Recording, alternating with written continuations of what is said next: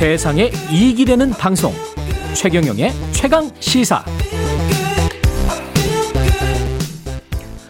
네, 위드 코로나 일상 눈앞에 두고 있는 지금인데요. 여전히 걱정되지만 반갑죠. 일상의 회복 전에 그동안 있었던 피해를 회복하는 것도 중요하다고 말씀하시는 분, 홍콩 과학기술대 김현철 교수님, 홍콩 상황도 좀 궁금하기도 하고요.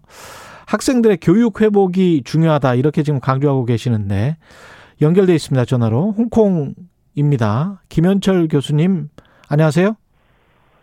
네, 안녕하세요. 예. 사람을 어, 사람의 사람을 연구하는 경제학자 김현철입니다. 예, 사람을 연구 의사 출신이시잖아요. 예, 정치인인 줄 알았어요. 네네. 그래서 어디 뭐 아, 무슨 안양 무슨 무슨 뭐 이러 이렇게 말씀하시는 줄 알고 예, 의사 출신이어서 사람을 연구하는데 경제학도 사실은 사람과 관련된 학문입니다. 예. 네네. 예, 어떤 분야를 주로 연구하고 계신가요?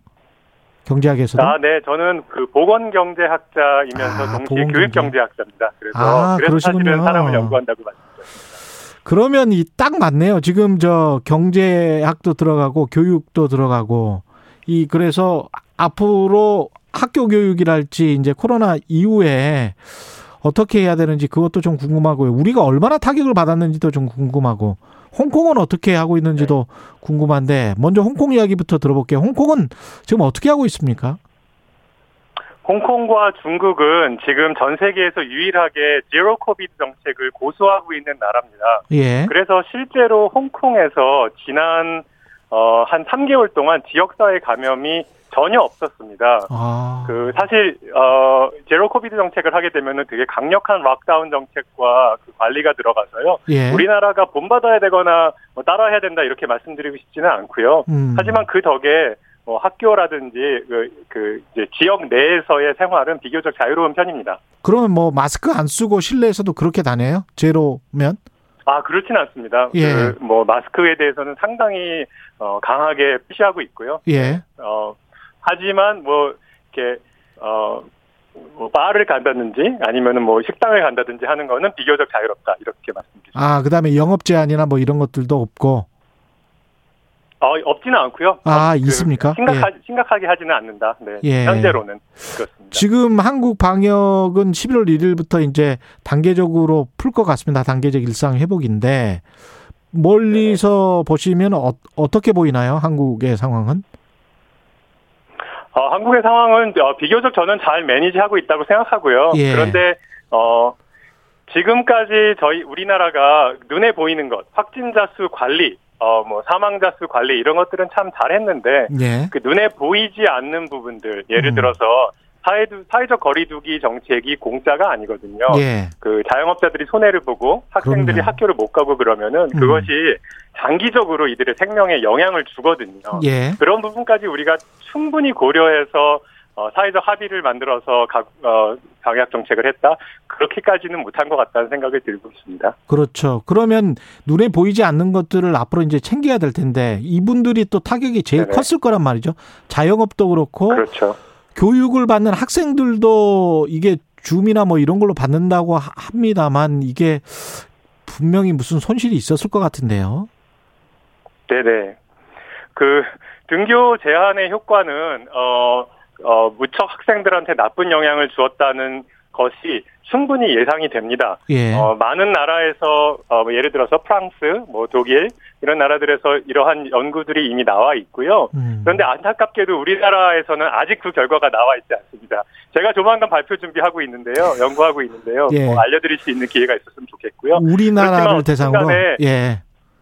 우리 우리 네 그렇습니다. 우리나라 예. 대상으로 한 연구 진행하고 있고요. 음. 어 그런데 안타깝게도 등교 제한은 이미 코로나 예방 효과가 없다는 것이 여러 연구를 통해서 증명이 되었습니다. 아. 네, 왜 그런가 하면은 학생들이 학교에 가지 않는다고 해서 집에만 가만히 있으면은 아마 줄어들 테지만 학생들이 학교 대신에 뭐 친구 집에도 가고 놀이터에도 가고 학원에도 가고 이렇게 하기 때문에 방역 효과가 거의 없다. 사실상 없, 아예 없다라는 것이 많은 연구들의 결과입니다. 마찬가지군요, 그러니까. 방역 지침, 내가 되게 안타깝습니다. 음. 참. 그래서 방역 지침을 준수하는 학교가 오히려 아이들한테 안전한 곳이고 아. 어, 학교를 보내지 않으면은 아이들한테 아이들이 입는 피해는 막심할 것이라는 것이 어, 많은 연구자들이 이야기하고 있는 것입니다. 어, 학생들이 어떤 피해를 입게 되나요? 단순히 뭐 지적 수준이랄지 배울 때 제대로 못 배운다 뭐 이겁니까? 아니면 다른 교육적으로 봤을 때는 다른 어떤 손실도 있습니까?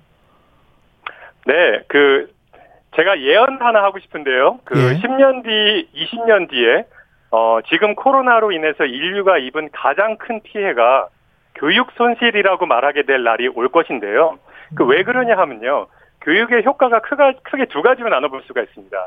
그 지식을 늘려주는 그 인지 능력을 향상시키는 방면하고요. 예. 그 다음에 비인지 능력, 그러니까 사회성, 뭐 인내심, 소통 능력 이런 것들을 올리는 효과가 있습니다.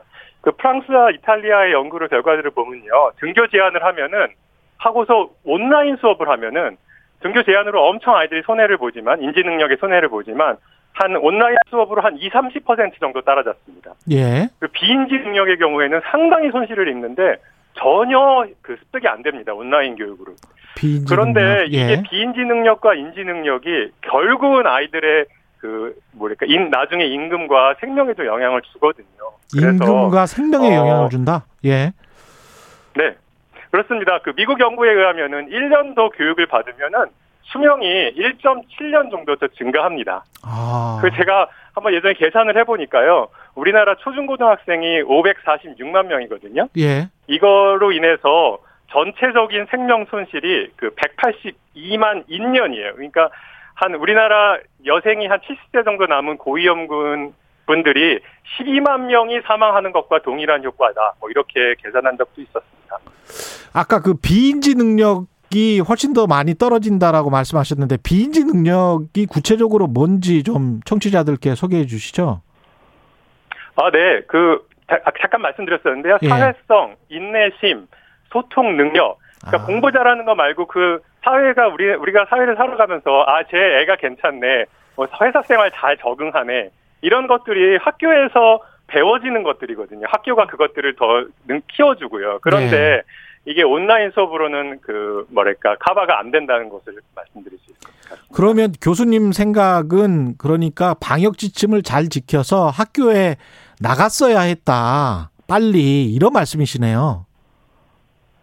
네, 뭐 사실 그런 건데요. 2020년 경우에는 우리가 이 질환이 어떤 얼마나 무서운 질환인지 그리고 음. 아이들한테 어떤 영향을 미치는지 정확하게 잘 몰랐거든요. 예. 그래서 학교를 닫는 것에 대해서는 저희 충분히 이해하고 맞는 정책이었다고 생각합니다. 음. 그런데 2021년으로 들어왔을 때는 이미 이러한 연구 결과들이 2020년 말에 막 나왔거든요. 예. 우리가 좀 그런 것들을 빨리 받아들이고 어, 학교를 충분히 많이 열었으면 좋았지 않았을까 이렇게 생각합니다. 그러면 앞으로 코로나 확진자 숫자가 많이 뭐 증가될 수도 있지 않습니까? 일상 단계로 회복을 하면 그럼 그런 상황에서 우리가 네네. 겁먹지 말고 계속 학교는 계속 열어야 된다. 이런 생각이시군요. 네, 맞습니다. 음. 어, 학교를 연다고 해서 코로나 감염이 줄지 않는다는 사실도 어, 좀 기억해 주셨으면 좋겠습니다. 예, 그것도 이미 입증이 됐기 때문에 유튜브에서 김현수 님이 이런 질문을 하셨네요. 근데 앞으로 원격 교육이 대세가 될 것 같은데요. 이건 어떻게 생각하세요? 어, 앞으로 원격 교육이 많이 늘어날 것이고요. 예. 제가 그 온라인 교육이 사회성 발달이라든지 학업에 미치는 영향이 아주 아직은 적지 않다라고 말씀드린 것이 영원히 적지 않 영원히 뭐 소용이 없을 것이다 이렇게 말씀드리지는 않습니다. 예. 지금 현재의 기술력으로는 많이 아직은 많이 부족하다. 그러나 미래에 어 뭐 메타버스가 생기고 뭐 이러면은 음. 어떻게 될지는 저도 잘 모르겠습니다. 아마 예. 훨씬 더 좋은 효과가 있을 것이라 기대합니다.